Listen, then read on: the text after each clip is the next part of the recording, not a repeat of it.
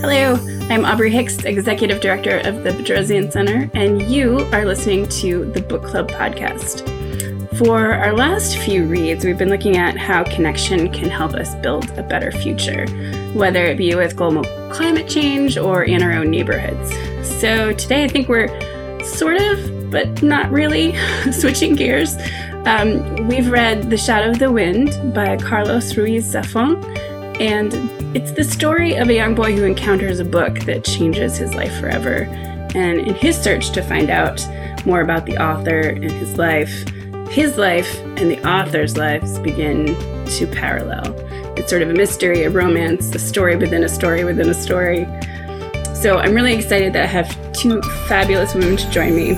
Um, first, Caroline, can you tell us a little bit about yourself and then also maybe why you chose to read this book with us? Sure. Thanks for having me. I'm Caroline Bala, and I'm the managing director of the Price Center for Social Innovation here at USC in the School of Public Policy. And um, I chose this book, Aubrey, because I always like to read the fiction that you um, that you put forward in the Bedrosian podcasts. Um, and I have read other um, what I thought was similar authors before.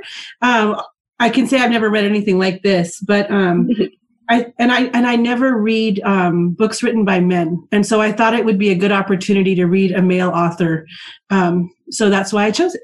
And I hope it went. Uh, your reading experience was better than the last one that I chose. It was. It was good. We uh, uh, so Carla, um, can you tell our listeners who you are and uh, why you chose to read this book with us?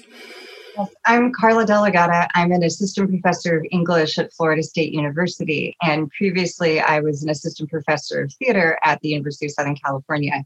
Um, my work is largely um, on Spanish language or um, Latinx type of drama, but I spent I've spent about three years of my life in Spain, mostly in Madrid and in, in a more kind of central Spanish area. I don't speak Catalan, um, which is the language they speak in Barcelona, but I've spent a number of years there. And um, so this novel I've heard of, and I I've never had the opportunity or made the opportunity to read, but I've studied a lot of Borges, and so I was curious, and this seemed like a wonderful um, kind of excuse to finally read something I'm behind on, since I mostly read plays and not novels. Thank you so much for joining me. Um, so, just a little bit of background um, Caroline joined us just last month for um, a book called The Nature of Desert Nature, um, which was a series of essays, sort of, that I really thought was going to be about our relationship to the desert. And um, it was not exactly living up to expectations. So, I wonder, uh, going into this, did you guys have any did you women have any expectations? Um, did it meet your expectations? Did you just go in blind? I had heard of this book for years, and then the author passed away uh, suddenly, suddenly yeah. last year. And I remember reading some articles in in different publications who who compared his work to Tolstoy and Dickens and Borges and Umberto Eco and Gabriel Garcia Marquez. And it seemed to be this whole long list of kind of diverse authors. Um, and so I, I was curious, like, how does he hearken on all of them or some of them, and where do I agree more? So I, I think for me, I was looking for that, and um, and I was not let down. So I, I understand um, what was meant by that. But but I also have not gone back to reread Tolstoy uh, anytime in the last 25 years. So I'm not sure how much I can make those connections. But I, I was able to kind of go back to those articles, to those eulogies and obituaries, and and see what people were saying about him. Yeah, I um I think that I I thought it would be something uh, similar to a Marquez novel with a lot of magic realism. Um, when I saw the cover, I thought it would be a detective story, and then the first couple of uh, chapters made me think that I was right that it was going to be kind of a detective story. Um, so what I got was I feel like much more of a um, much more sweeping than that, right? And really with the um, it was it was much more complicated than I thought it was going to be. So I was very pleasantly surprised. So let's start with the settings. So um, I have never been to Spain, let alone Barcelona. So um, it is set during the Spanish Civil War um, in Barcelona. Just, I feel like that setting is really important to the story. Um, what do you think?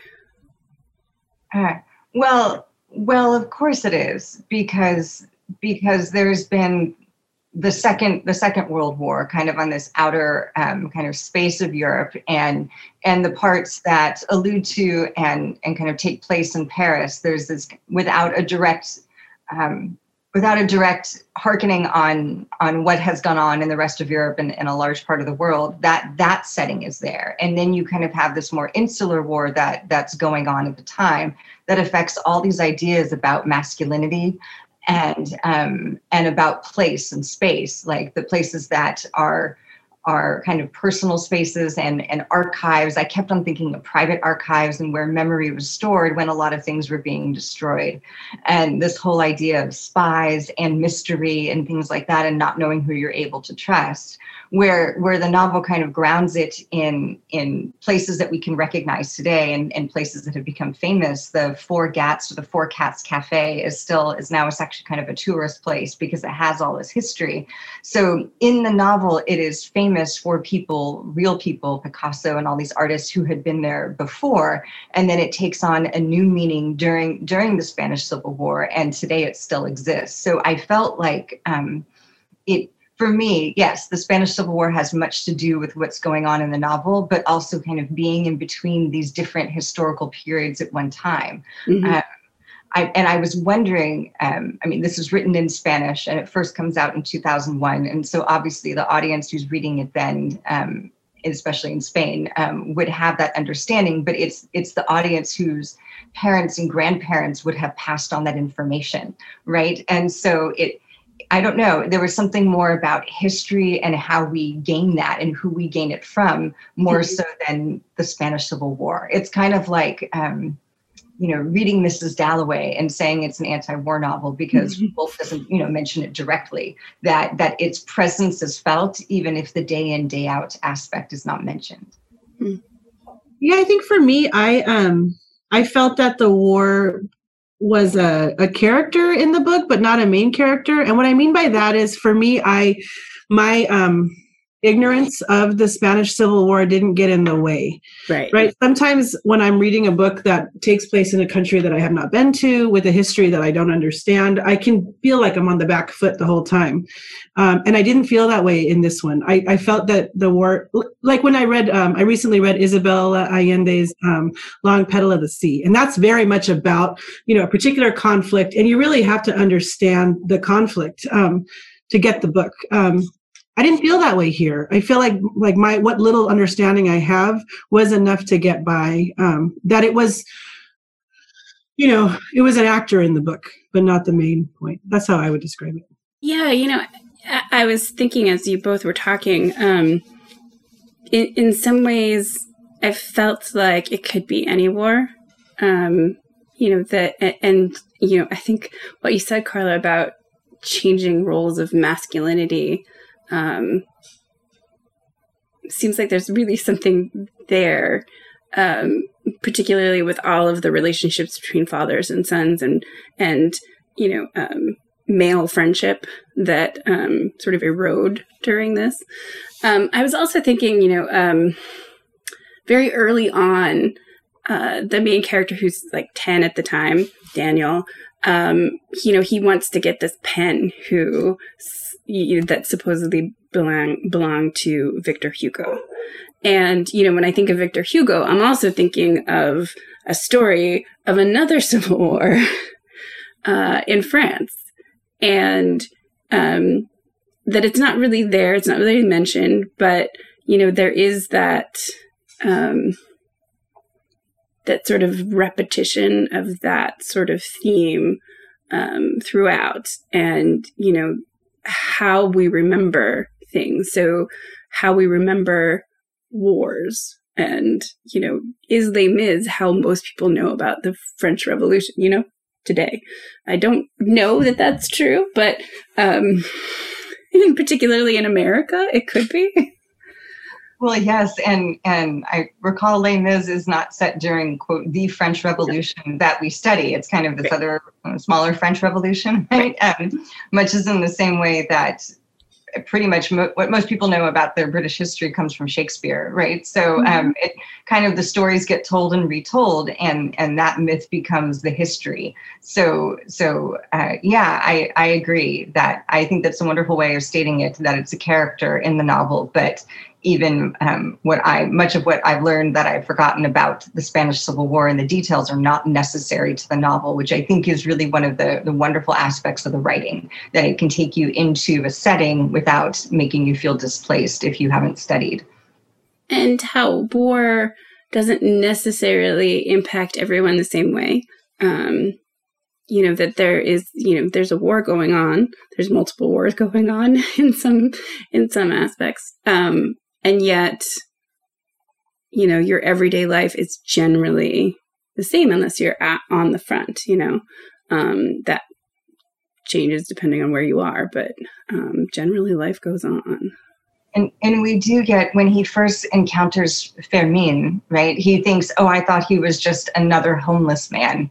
Um, I thought he was just another beggar." I think that's what the term he uses. And and we see someone who's been through trauma right? And and then he kind of very quickly once he's given the opportunity can become this model citizen. But he still has an outbreak when he's in the pension um, of screaming and and something has happened to him. And so we get this hint of the way trauma carries forward right? But again it's not necessarily specific to one thing and we don't we are not privy to what he has been delusional about and what he's screaming about it that that can be applied or placed onto anyone else's type of trauma mm-hmm. and there's so many other kinds of trauma in this as well that get you know the the trauma of parents that gets passed down to children um,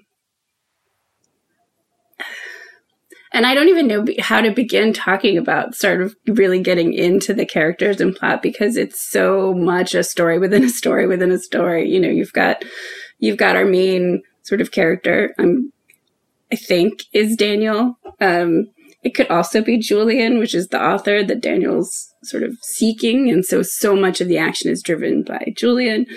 But the the villains are also, you know, really driving the the story as well um, it's just there's there's so much going on. Um, I think you said it really well, Caroline. That it's that um, you know I was going to ask you know if you thought it was more of a mystery or a romance, but I think the way you said it's sort of all of those and more um, is probably better than I would ever would ever say it. Um, but it's also like a um, coming of age story, mm-hmm. right? Both for Daniel and the five friends from that um, institution where they all went to school together and how they all ended up. Um, and I also think, um, you know, it was very romantic. The setting was very romantic when you guys were talking about Barcelona. Yeah. Um, I just think that the way it was written, you couldn't trust anybody. Mm-hmm. I mean, how mm-hmm. many times did you go back and think this is this is not right? Like this can't be true. So we can do spoilers in this, right? Everyone. Yes, yes, we can do spoilers, and yes, we can also curse. Sorry, everybody, if you ha- you have to read the book, but yeah. up until the very end, I wasn't sure about Fermin. Yeah. I was not sure about him, and then when he drags him into the car, I was like, "Aha!" Uh-huh. Of course, I was wrong but they just don't you you never could trust anybody. They're all they were all liars. Not all of them but there were a lot of liars in this book. Well and one of the the main liars tells daniel not to trust anyone not even her. Yeah. Yeah, yeah. and then she wrote a whole story that we all read. Mm-hmm. and i'm like yeah. are we believing this? Are we believing this? It was interesting. I just thought that was really um, yeah as someone who doesn't read, this is the second novel I've read in the last 10 years, more than 10 years, because I read so many plays and so much theory. It, it was actually kind of flexing a muscle that I've missed. Um, and I read some um, some of Borges' short stories, but really, I it's only yeah, it's only the second novel I've read at least in a decade, and um, and what a wonderful experience to kind of go into, especially at the end of being so isolated. I'm hoping it's at the end, but but one of the things is that you get introduced to these characters. So right at the beginning, I'm like, oh, this is about his relationship with Clara, you know, mm-hmm. and, and mm-hmm. she's going to be this elusive love interest and she's 10 years older and then we're quickly he's aging kind of fairly quickly in the first 75 pages or something. I'm like so he'll be of age and then and then you're like no that's not what the story is about.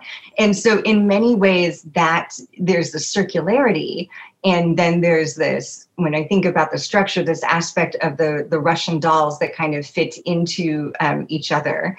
And and there's always these different ways of interweaving and that we can talk about. But there's also like there's a there's a plot line or there's a connection and then it it's severed right? And there's another connection and then it goes into the shadows right? And then it emerges. And in some ways that kind of just feels like what life is about um, in that sense that you think when you're 14 that this is the connection and mm-hmm. you're wrong right? And so yes i agree many people are liars but also the the connection you're like well nope that wasn't it. And in the very end he says i like to tell myself that um, childhood friends kind of disappear out of your life for for no reason but i i know that i'm wrong right? I'm like no there were good reasons why you're, you and your friend are no longer friends right? And you and i just thought it was this kind of this wonderful moment in which he recognizes as a narrator that that yeah it's kind of his fault. So um i will say i'll say right here i have it marked he says um, about his friend tomas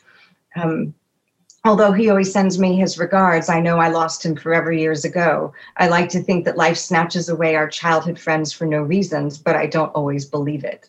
Right.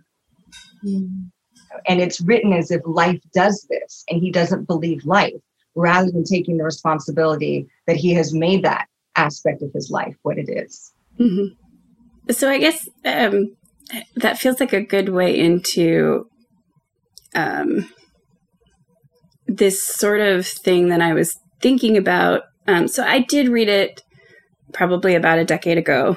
Um, and I was telling Caroline before we got on that um, uh, the Cemetery of Forgotten Books was a much larger memory than a lot of the other pieces of the story, um, which is why I wanted to pair it with um, our next read, which is the the Brutish Museum. Um, and it turns out that it's it's not real. I mean, you know, it's um, this beautiful, mysterious place, and it sort of starts. It's where Daniel finds the book, which is the Shadow of the Wind. Um, and so it starts this journey to find out about the author.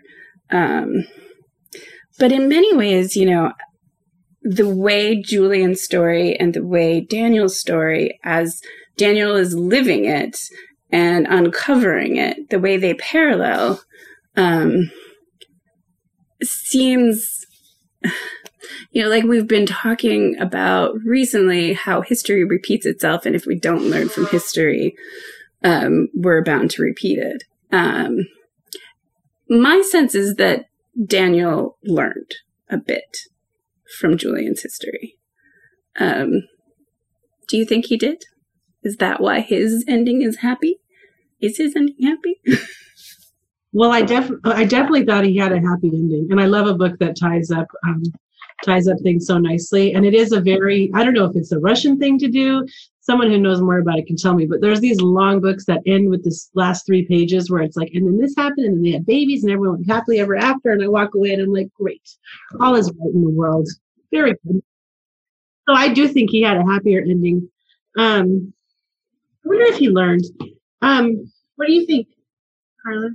Yes, I mean, the, the book starts when he's so young that it would be strange that if he didn't learn anything, right? And even in his relationships and his romantic relationships, we do see it, I guess you could call it evolution um, from being infatuated with the wrong person who's twice his age to actually, you know, um, being with his best friend, former best friend, sister, you know, so I guess he didn't branch out a lot, but um, but nonetheless, you know, he grows and he he does for for when we talk about the male quest, right? For a boy who's lost his mother um, and doesn't have many female role models, um, and and I do hope we do get to talk about the women in this novel. Oh, we need to. Wow. Oh, yeah, we definitely need to. But um, but as he goes through life, he does love right? You know and and he learns to love successfully i guess you know in in like a long term if, if that's how we define success. And it ends where he has love for his son. So he i mean so in that sense he absolutely learns. And and it seems a by far more healthy relationship with the people around him. So in that sense um, I, I agree that he does learn and that he does grow. Um, but again that passage that i just read he, it's like life does this to friends. And like or you right? And, and and i think that that's important as well. So where where he's learned and where he was willing to grow. But but back to his friend tomas he was always on the back burner. Once once daniel met clara once he started to mature in any way that we talk about maturation his male friend was not important. Yeah.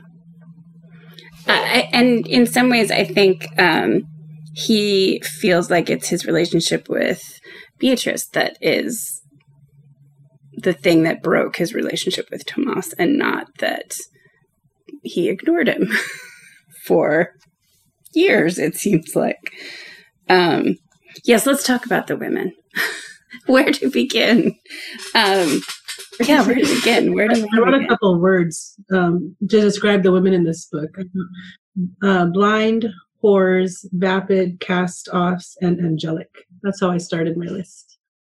Yeah. I mean, there's a lot of angel and demon sort of symbolism in this, um, even though it seems like our narrator is not religious at all. That is a very good place to start.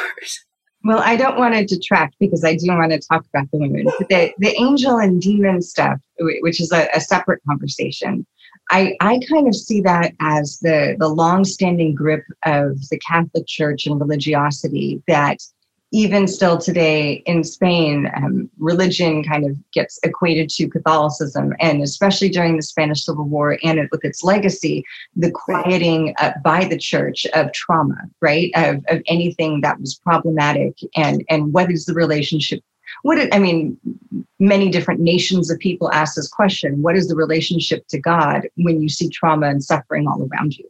Right, you know, and then what is the relationship to organized religion when they tell you not to talk about it? So, so those kind of things that that are going on. But as the and of course the role of women in the Catholic Church, in, let's say in the 1940s in Spain.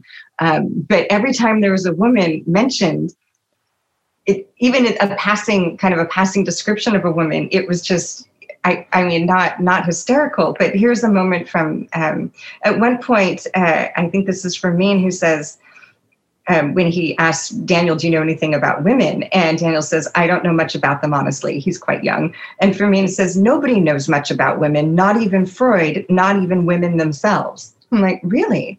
Um, and and he goes on to say, but it's like electricity. You don't have you don't have to know how it works to get a shock on the fingers. I'm like, but there and so these are characters this is not the author but there's this attitude of like eh you don't really need to know right? And um i laughed actually. So it's great when you're reading to laugh out loud but i'm not sure i wasn't sure um and this also has something to do with my questions of translation as someone who works in translation. Like i'm wondering how this humor is carrying forward for me 20 years after this book is written. Um, and and i i've spent a lot of time in spain but i you know i'm not from there originally. And so anyway but i did laugh out loud. I was like i'm glad for slamming freud. Yes okay true.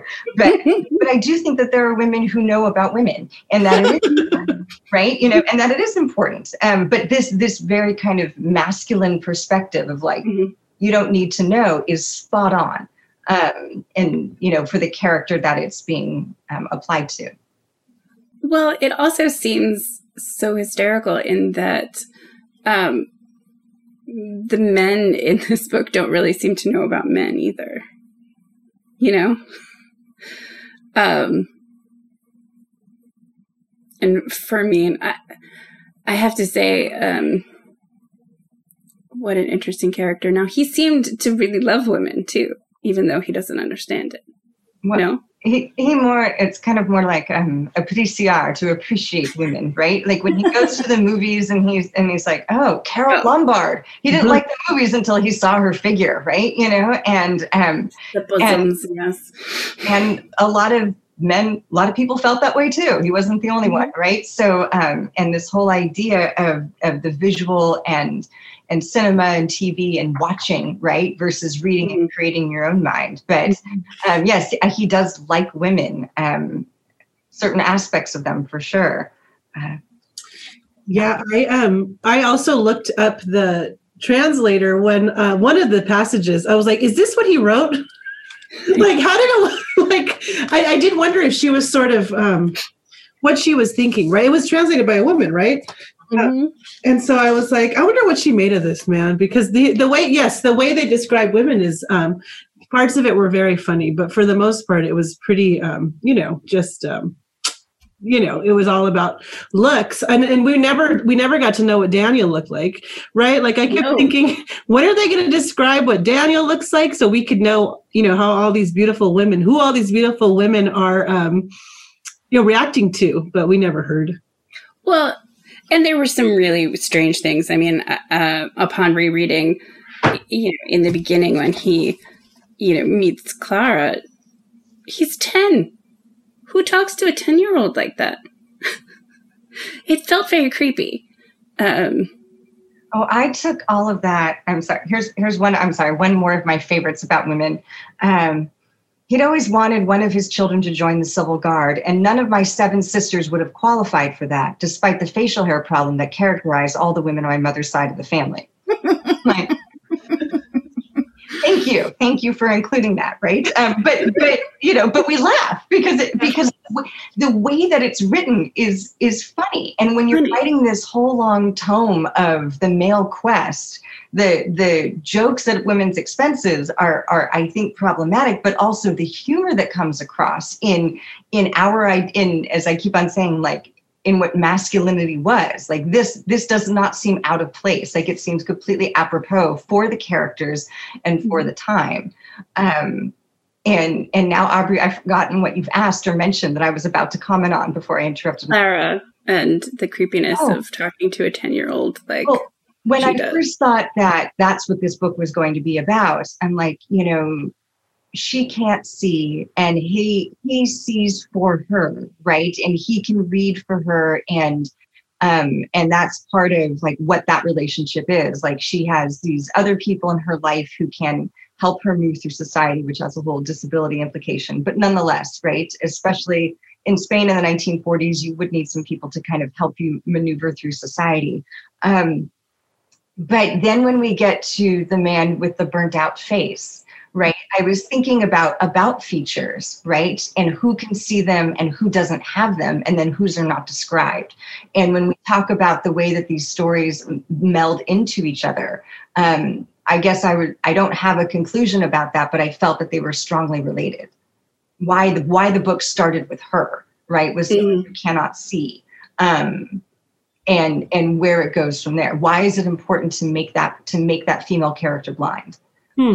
well it, it, interestingly enough, um, this could be totally inaccurate, but in my mind, Clara like wears a veil and is very covered uh, until she's very uncovered. Um, and he discovers um, her having sex, and you know that is the end of the the relationship. Um, and I don't know if that's actually true, but um, for some reason, um, it you know that sort of very Madonna like, um, very chaste, um, and in that she couldn't see as well. There there was something very veiled and. Um, um, I imagine if I were going to make this into a film, I would put that beautiful soft filter on her, um, like the light behind you, Caroline. The, um, but I don't know if that's accurate or if it's just a feeling that I got that you know this is how Daniel was sort of seeing this this character. Um, but yeah, I mean, I, I feel like I don't know. You don't really know many of the women very well at all. No, you really don't.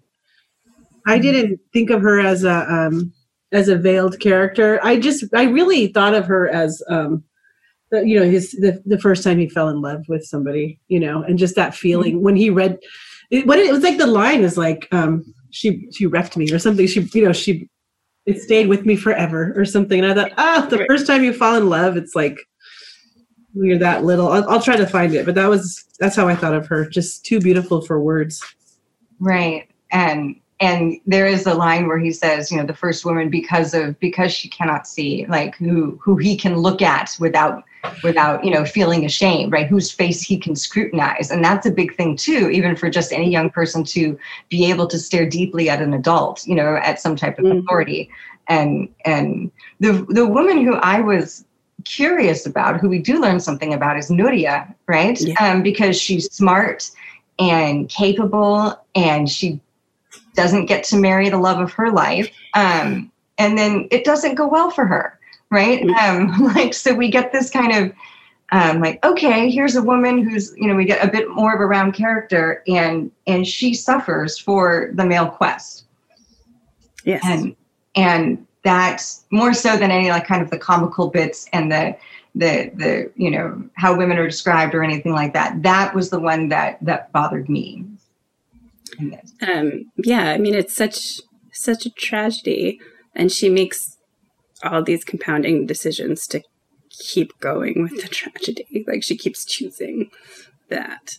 Um, she knows that he's in love with someone else and is still going to go and spend, you know, a week with him in Paris and pine for him forever. Yeah, forever. And die for him yeah. in so many ways. Yeah. Um, why? and you know b too at the like i don't know i have no idea why daniel's in love with her. Because when he first sees her uh, as a woman right he walks in to see a professor who's and and I don't have it tagged the line where he's like, oh, a oh, professor oh, who's yeah. studying a female st- or pretending to be interested in what a female student is saying while you know looking at her body. And again, he's watching the men for the cues. Right. right. And then he comes back from something and he comes to the bookstore and Fermin's like, Oh, your fiance stopped by. He's like, Fiance? And he's like, Yeah, well, this woman doing it. He's like, oh, Okay, you know, and and it almost seems to be that they are the other men are giving him the story of here's the attractive woman for you. Like he doesn't look at her himself and say, wow. And he does, right? You know, like my my friend's sister has matured or I'm now noticing her, right? And he has the jealousy. She's going to marry this guy, you know, mm-hmm. and, and yeah, and so he has that response. But where he's getting the the stories of love and the look of sensuality actually comes from other men's cues initially, and and that I see as kind of an immature love, right? Mm-hmm. You know, mm-hmm. where this is the popular girl and everybody thinks she's attractive so i must therefore think she's attractive too. And and his character is young at that point but nonetheless that's why i i keep on kind of going back to the issues of, of what manhood is. And if he didn't mm-hmm. have the social cues from other people would they have ended up together? And why doesn't he like his dad seems like such a nice guy like such a stand-up guy right? He really like, loved his loved and respected yeah. his mother but we don't hear much from him, or maybe he doesn't make much of an impression. Why is that? I was gonna say it feels to me like he sees his dad as as frail and old and broken, um, heartbroken, and that's why he's looking for all these other sort of masculine role models. Um, and yet his father is, you know, one of the most decent characters um, in the whole novel. Um, his father is just to me the symbol of the past, right? The living symbol of the past. And when he says, Oh, I saw the way other women, you know, they're attractive widows in the community. And I know that if you had kind of looked at my father and he brought it up, and dad's like, I only loved your mother. I have no interest in loving anyone else. It, it's very, we can, you know, applaud that, right? But his father's kind of not living in the present.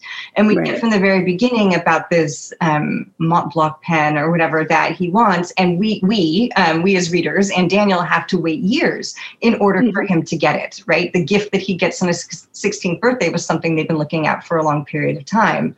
And the father runs the old bookshop and he kind of never moves forward and when he bathes Fermin, right, you know, and that's the the next kind of child, right, that he has, but who's also an old, like a, a middle-aged and older man as well. And so I, I when we take, I kept on thinking of Jungian archetypes, you know, and Fermin is kind of like the wise old fool, kind of Yoda, you know, like he's kind of funny and he's kind of super smart, right, you know, and um, and we get this father figure who is more of a father figure than a father right and and he's he starts us off. He takes us to the the cemetery, forgotten books. He he you know pulls in all these places and then just fades out so that it can become Daniel's story. It's not mm-hmm. it's not his father's story. So um, that's just how I saw him functioning in the novel. But that makes a whole lot of sense. I wish I would have talked to you like a couple weeks ago. I know, right? really? Because I told Aubrey when we started, what am I going to say about this book? I just finished it too. Like, I wish I could would have read it twice because I think I would be a lot more interesting and smarter. But I want to think about the. um the quest more right so i do a lot of um i really love tarot and tarot readings and you always use the um the um the quest as part of the basis for the reading. So I'm going to think about that a little bit and how it fits into the book and how maybe some of the other characters are some of the other folks in the um, in the archetypes because I think that would be helpful to um, you know help guide me through it because I hadn't thought about the dad as someone who was a relic of the past, but certainly he is.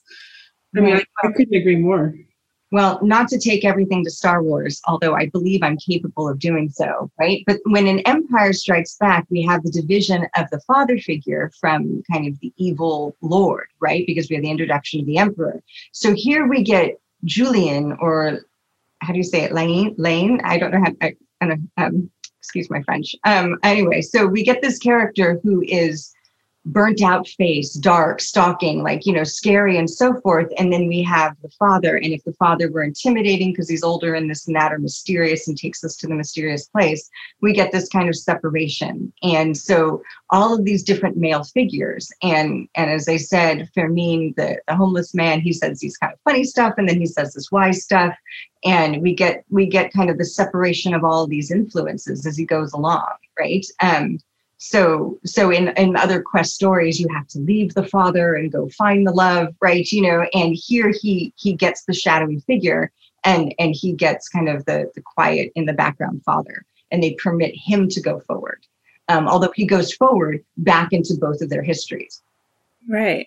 Well and in some ways julian because he's also lane i'm going to say lane because i'm thinking better off dead lane myers. Um, sorry, I can't help it. Um, they're one and the same. And in some ways, Julian and Lane are also father figures in a way um, for Daniel. Um, and the sort of dichotomy that they're one and the same, but Julian is is um, very fair skinned and um, sort of bright and beautiful, whereas Lane is very, you know, he's got burns and very dark and uh, clearly evil. Um, and the Fermin character, you know, it, it's interesting because um, I have not, I will put it on the table, I have not read Don Quixote. Um, it is very long. Um, I always want to, and then I always find something else to read. Um, but what I know of the story, you know, the Don Quixote has that sort of fool character with him.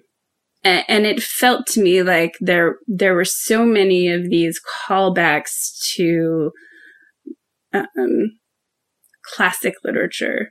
Um, Julian's cat is named Kurtz, which I, you know, all those little things I just love, but they're all very masculine stories. Um, you know, Don Quixote has some women in it, but they're just the you know the MacGuffins, the thing that that Don Quixote is is uh, trying to get to, right?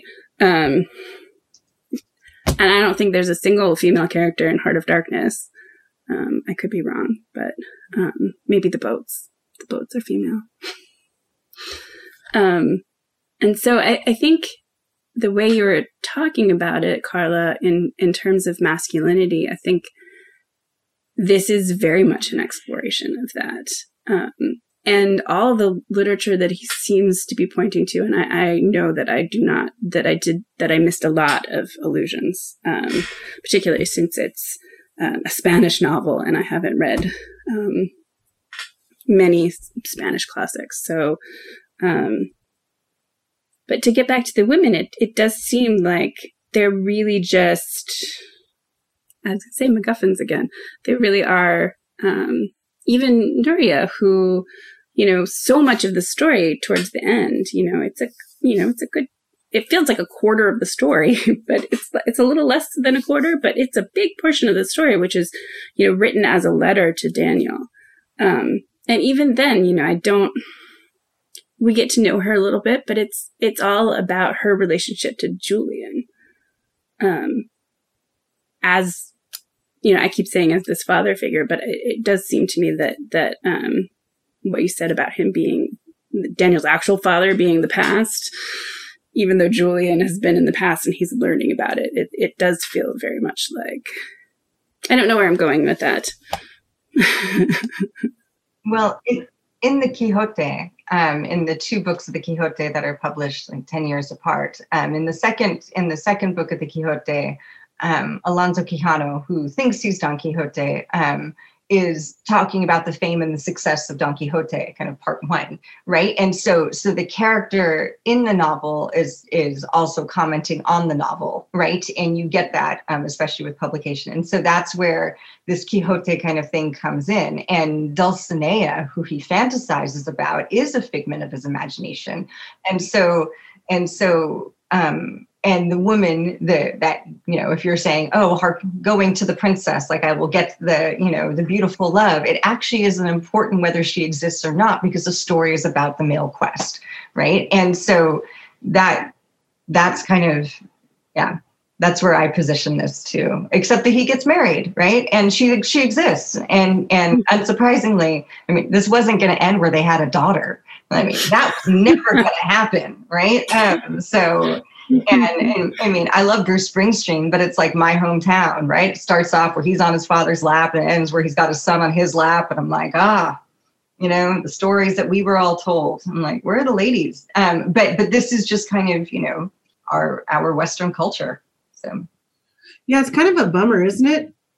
Like, I mean, really, you know, I I was reading about this book and it was it says it's like he's like the it's like one of the most famous um, Spanish novels ever, and like 15 million copies have been um, written and read. And I just thought, like, um, these things keep being repeated over and over and over and over and over again. This isn't an old book, right? This isn't something that I mean, it's 20 years old, but you know, even that though, right? It's not Don Quixote, yeah. right? Like, I mean, it's 21st century, yeah. Yeah, and it's it's it's you know it's anyway. So yeah, I was sort of I was, I'm not going to say I was surprised, but this is what I mean about reading books by men.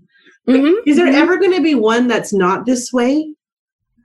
I'm not saying I've read them all, but I do feel like I'm never surprised when I read them. Let's put it that way.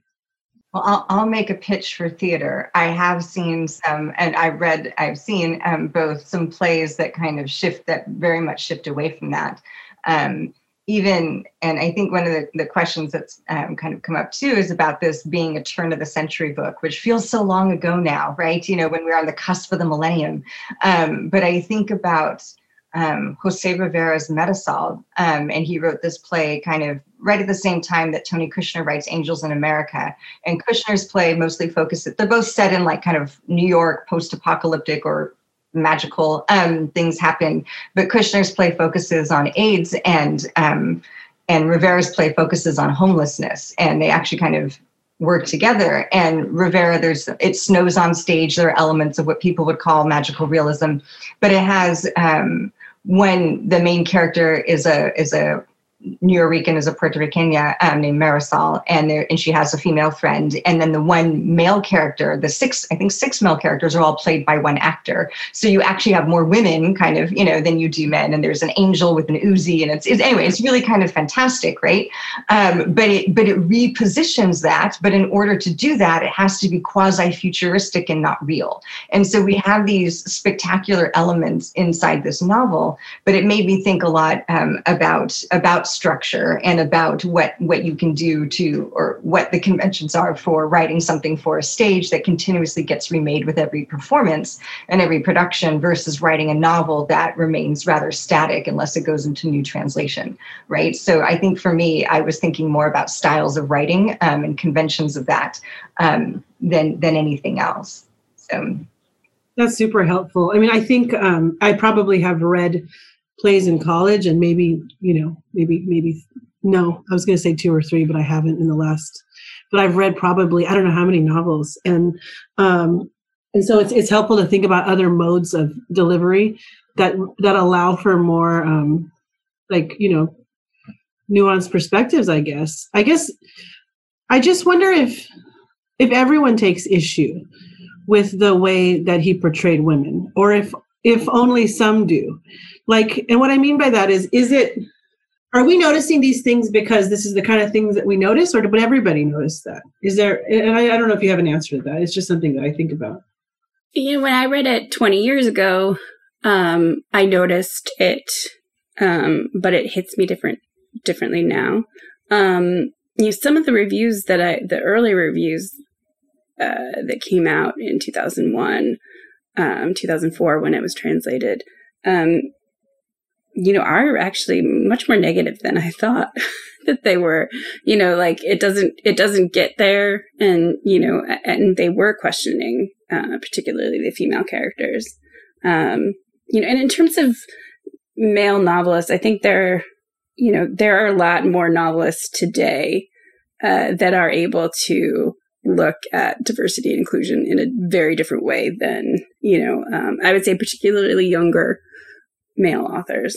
Um, but I, I, I think yes and no to your, I mean, I think that, you know, some people just read it and, and don't ever question, hmm. you know, um, but I don't think it's just us. because it's things we think about.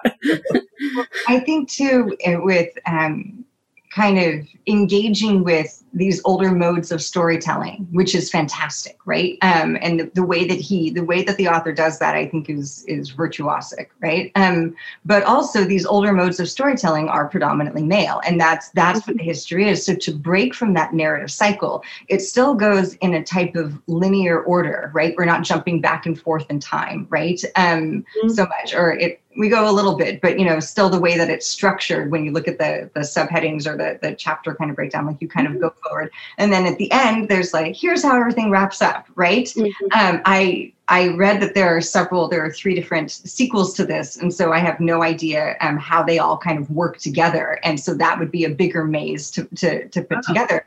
Um, but in order to break from the male quest, right? Like either um, two people fall in love um, or a stranger comes to town there are kind of you know there's this idea like there are only so many stories to tell. I'm like well actually there's more stories than that. And um and and we don't get a lot of them but that's how everyone has that's where the histories of even very kind of modern writers this is how people have been trained. This these were the mm-hmm. examples that we were given. I didn't read very many things outside this type of narrative form i mean until graduate school. Um, and even then you know it had to be pushed on right? So so but also fitting the time like fitting for the time period in which the story is set i think it kind of makes sense. It would be it would be wonderful to read something that is completely um, that completely subverts this type of style and the and the type of of storytelling. But um, i don't know how to engage hugo and borges and tell it from the female perspective. And if someone can do that please i would love to read that work. Um, me too. That's a really great way of putting it. You know i think um, what I want to say about plays um, is that there's still um, obstacles to reading and watching plays. You know, going to see plays. I think there have been a few that um, uh, playhouses that have done really great job during uh, quarantine on sort of making it more accessible um, using technology. Um, but like plays to buy plays um, it is generally more expensive than buying a novel and harder. So, you know, I do wish that there was a sort of more accessible way of um, publishing and licensing plays so that people could just read plays. Um, it's like screenplays. I mean, you, you don't read screenplays, but um, and and and more ways that we could participate in plays. Because the other thing about plays and that kind of storytelling is that you know it's also the time that you're sort of there with the characters you know whereas this novel which is very long you put down and you come back to and you put down and you come back to. And part of plays is that you know it's about the time that you're spending too um you know, there's part of me that that wanted to hope that he was making fun of um, the sort of female tropes um, in these novels, but I don't think he actually gets there. I wanted that, you know, and and I think because there was a little bit of um, humor surrounding, um, you know, this sort of dark humor uh, that he's sort of poking fun at it, but I don't feel like he gets there enough that I actually believe that. I don't think so.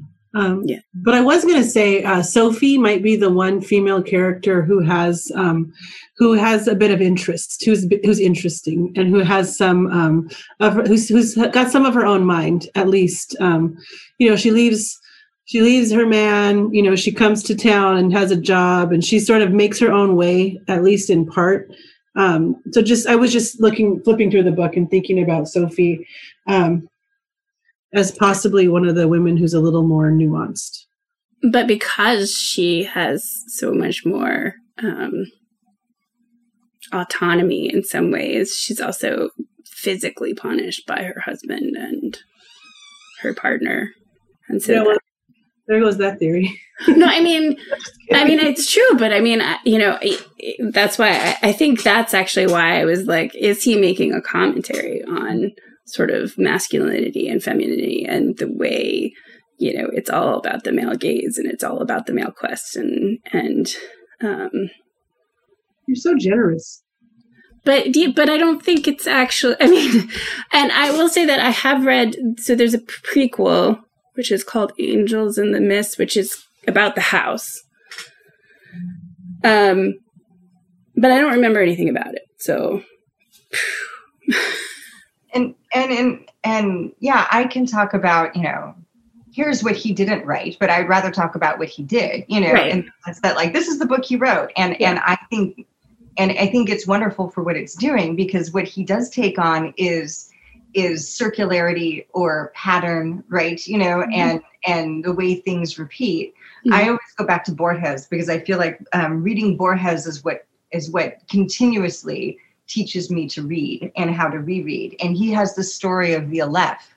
Um, and the Aleph is the first letter in the Semitic alphabet and Hebrew alphabet and a number of other alphabets too, um, in which there's this kind of spherical thing, magical, like the spherical thing at the bottom of a stairwell that encompasses the whole world kind of in one moment. And I am not um, paraphrasing well enough to describe Borges um, in three sentences. But anyway, the story of the Aleph kind of fascinates me because because what it shows is the limits of language because there is no one language to describe the entirety of the human experience right? And so what he's getting at is that we start with this cemetery of forgotten books and there's things in the books and then the name of the book is the name of this book and then the character in the book is also the person on the street. And there's this kind of layers and layers that kind of go with it right and um, it's much more complex than can be captured and so when I'm glad to hear there's a prequel that's about the house because the house has a history, right? Mhm, And, mhm. and the the Montjuic um, cemetery has a history, and there are these spaces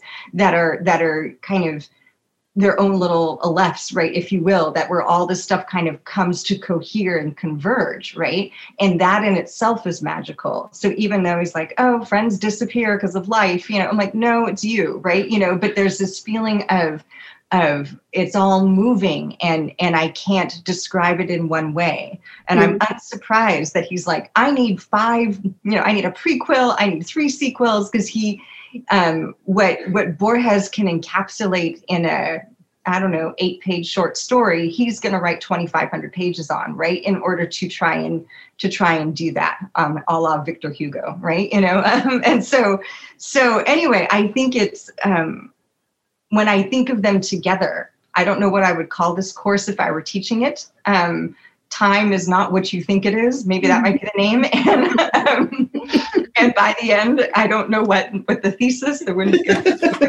class would be asking questions, not making an argument, right? Um, and so time has no meaning time has no meaning. Um, good luck making sense of it. everything's happening at once. Right. Um, you're good that, and evil yeah. Right but in that process of confusion we take the the binaries and the antithesis of the light and the dark and the shadows and this and he's dead. Oh actually he's alive right? You know um, and he's a spy but he's a stand-up character and and all of this together and you have to figure out how to negotiate it mm-hmm. right? That is the human experience right? So um um so when the world looks like binaries mm-hmm. you're maneuvering within it, right? Um, and so most yeah. of the book, Fumero is just this purely evil sort of Javert like character until we learn, you know, that, you know, he in many ways was abused as a child and made fun of by all the kids and, you know, had this tragic heartbreak that he's living with and you sort of feel bad for him well, I did. I felt bad for him. And that, you know, it isn't um, that he was more of a complex character than initially we thought he was. I, I'm, I'm there with you. I like that. May I ask both of you, did you find pleasure in reading this book? I did. I really enjoyed it. I really did. I thought it was very funny. I laughed out loud. Um, mm. I um I really enjoyed it. I there were parts that I wished would have gone a little faster. Okay. Um, some of the stories people told, I, those were a little long, um, but I, I, really enjoyed it. I um, I think I'm um, I'm not as I'm not that complicated of a person, especially when I'm reading. Right, like it's a good story. Like it, you're dying to know who is Julian, right? And you know, is he alive? Is he dead? I you know you assume you know you make assumptions. So there was a lot that fell into place for me. I thought it was scary. I thought some of the parts were scary, and I really enjoy scary stories. I was shock surprised that Penelope was his sister. Excuse me, but I I fell off. I texted Aubrey. I was like, "Get out!" I did anybody? Did you guys see that coming? I did not see that coming. Shocked. I'm still shocked. I still don't really get it. Um, but anyway, so I enjoyed it. What do you guys think? I don't have any idea how what the age difference between Penelope and I've been saying Julian, but Julian. Like I don't I don't know. Um yes, uh, the first time I read it I was shocked. This time I was not.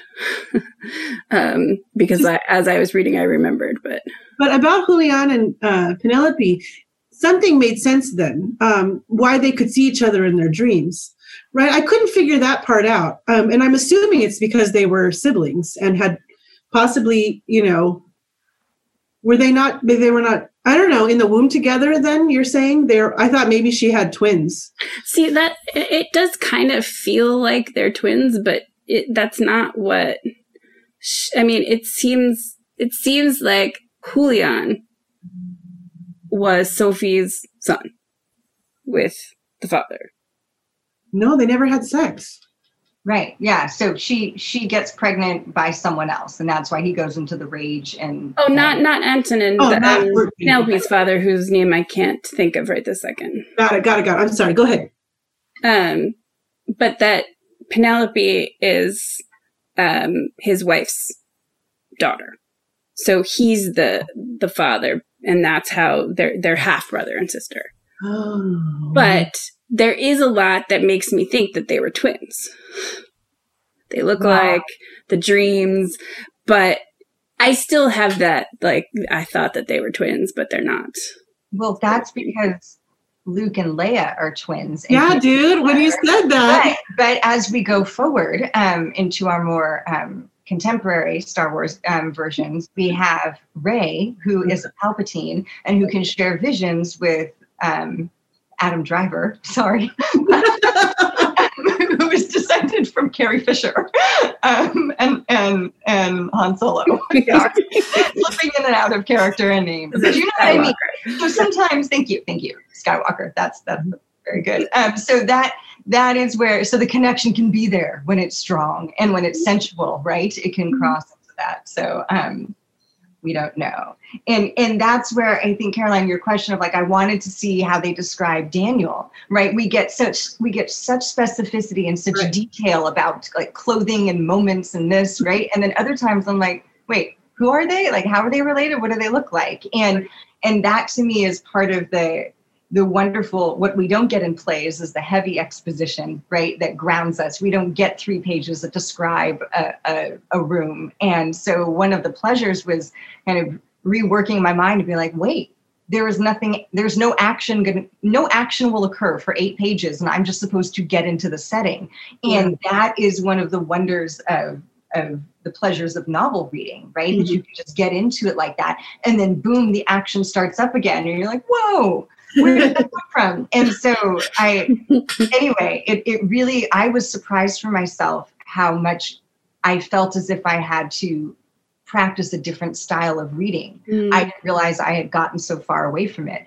And I was thinking this book came out, I'm like, what was I reading in 2004? I'm like, well, um, someone gave me as a gift um, a copy of the Da Vinci Code, oh, and um, which was this big thick book that I read in you know one night because it kind of reads like a page turner, right? And everybody was reading those Harry Potter novels, mm-hmm. right? And they all dealt with you know mysterious things you had to figure out with what I call hidden archives or or libraries, you know. And there was all this kind of like I can solve this ancient, you know, um, book-based type of thing. And the women, quite frankly, were all secondary. I didn't go far in the Harry Potter series, so maybe they they get more developed.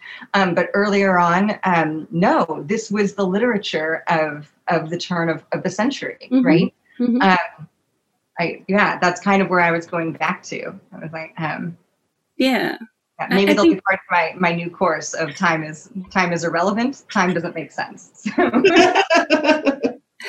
time doesn't make sense. Um, and you know, I think you're right. The the turn of the century was full of a lot of these very popular things that that did center on some of these these themes.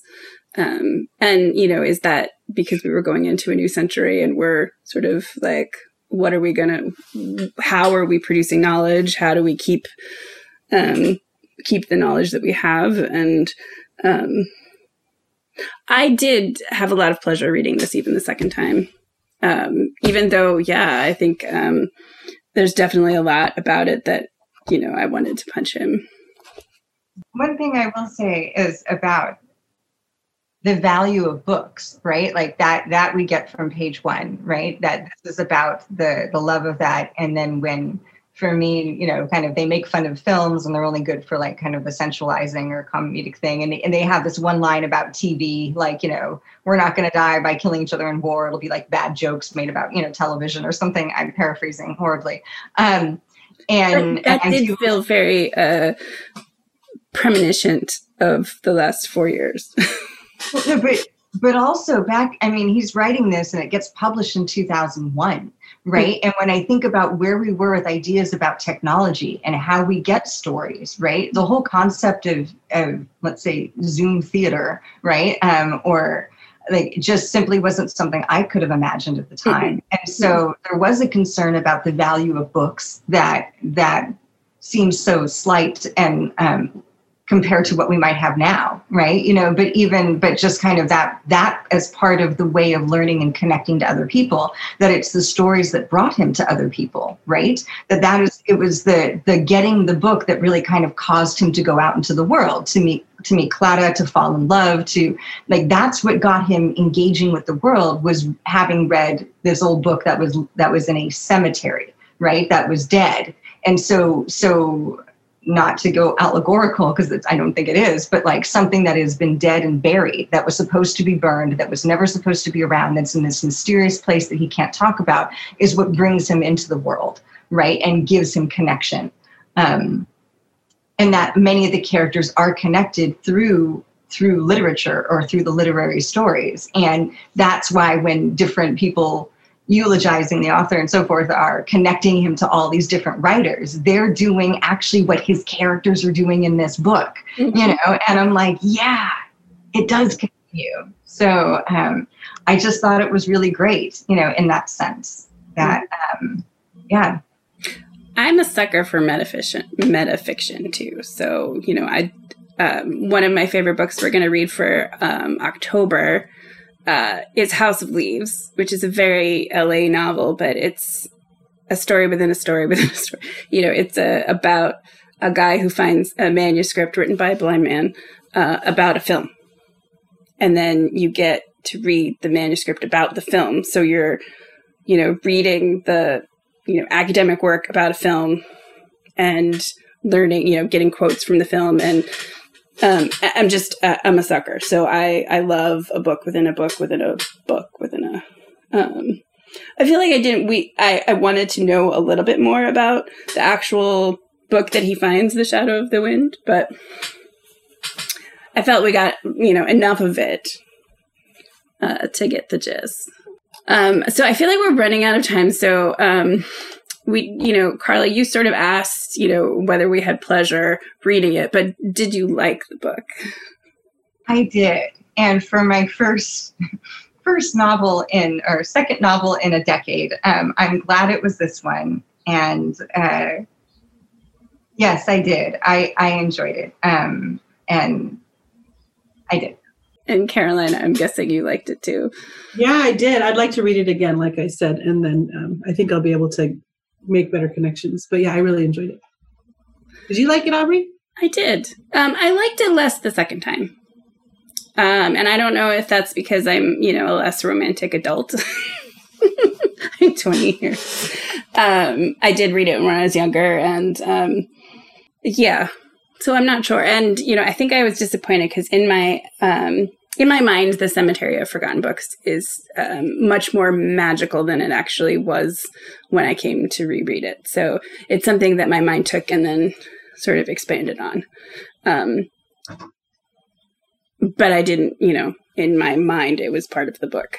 Um, but yeah, I like the book. Um, who should read it? I think it's a great. I think it's a great fiction novel for anybody who's who wants a. You know, it's like a a long vacation read. Yeah, it's a good beach read. Yeah, I think so. It's a little long. Things. It's a little long, but it's got those all the things. I think it's enough. There's enough um, intrigue, you know, and that you could be a detective. You know, interested in. I think there's a lot of. It's got a lot of um, wide interest. I think people would enjoy. I, I agree. And I feel like when I read it again on the list of things to read, I I think for me the the pleasure of reading it will be what I pair it with before or afterward. Mm. And it could be the Maltese Falcon.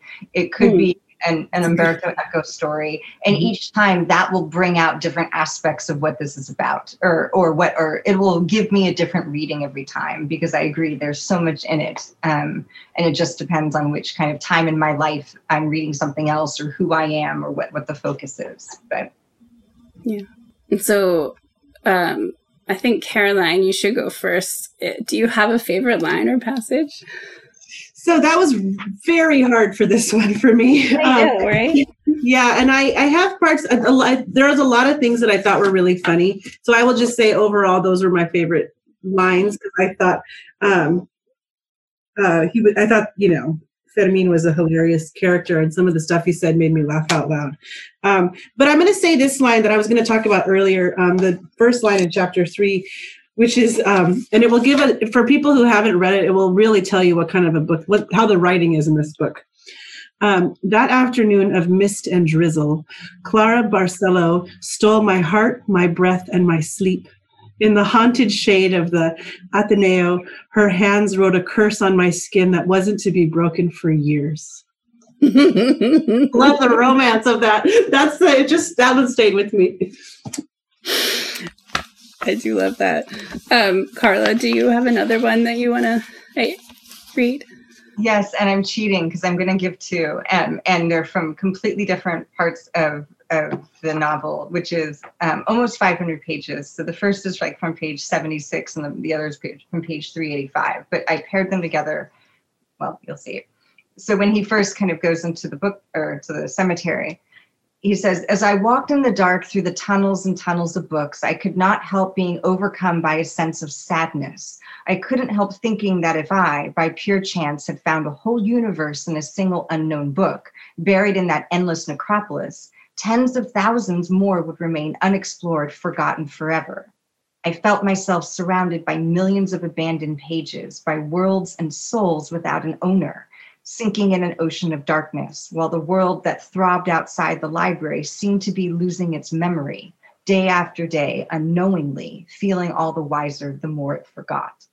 that to me is it right there. And if I can ruin that with something that he writes later on, um, and talking about the, um, well, he writes, he preferred to have Julian believe that uh, believe that lie and rebuild his life in the shadow of a betrayal than have to present him with the truth. And there's something about the shadows and living a life in the shadows and what's unknown and a world going on outside of you and what you find within that those two lines together, those two passages, I think I would need to meditate on and consider seriously um, um, as the the forces that that the author is getting at. So it's interesting because my uh, the package passage that I picked out um, goes along with that. Um, the last days of the war were the prelude to an inferno. The city had lived through the combat from afar, like a wound that throbs drowsily, with months of skirmishes and battles, bombardments, and hunger. The spectacle of murders, fights, and conspiracies had been corroding the city's the city's heart for years. But even so, many wanted to believe that the war was still something distant, a storm that would pass them by. If anything, the wait made the inevitable, inevitable worse. When the storm broke, there was no compassion. Nothing feeds forgetfulness better than war, Daniel. We all keep quiet, and they try to convince us that what we've seen, what we've done, what we've learned about ourselves and about others is an illusion, a passing nightmare. And that struck me as such a I think it goes with the line that you talked about the um well, you Caroline talking about um that the world wasn't going to end um you know with a bang it was going to end in banality and a constant joke um I think that's a theme that sort of keeps coming up and his dismissal of television. Um, but ultimately, you know, this is, it also feels like a story about stories, storytelling, um, and how important that is for memory, too. that that's how, you know, cultural memory is passed down. That's how we, you know, uh, that's how, you know, Daniel learns to be a man from the stories that other men are telling him. Um, to the importance of stories. Um, what are you reading next? We're reading The Imposter Syndrome for my next um, oh, book. Have you heard of it? I have heard of it. I have not read it. It's on my list, but you have to tell me if I should read it. I will. Let me give you the author for the people. Um, it just came out. It's like a brand new 2021 novel. Um, and it's about um, like people who work in tech and um, one of them is a um, it's uh, one of them is a, a, spy i think. It's written by kathy Wang, so that's what we're reading next for our little book club. Carla are you reading a, a play next? Or some theory? Well i'm i'm teaching the summer session right now. So right now i'm teaching shakespeare. So um, next week is the scottish play. But uh, so i'll reread that as always. But um, but I'm also in process of of doing some writing about acting and um, producing Shakespeare um, in the United States. So I have some more kind of historical essays to read about that. But I do hope to read another novel before another 10 years passes. So I, Novels are so much fun. I know. And it, and it, it honestly transported me back to like a different, where I read novels, you know, and, and sometimes sometimes teaching literature or or making your profession the thing that you love, which I'm so glad that I did. Um, I don't get to read the other stuff that that I know is out there, so um, I'm looking forward to that.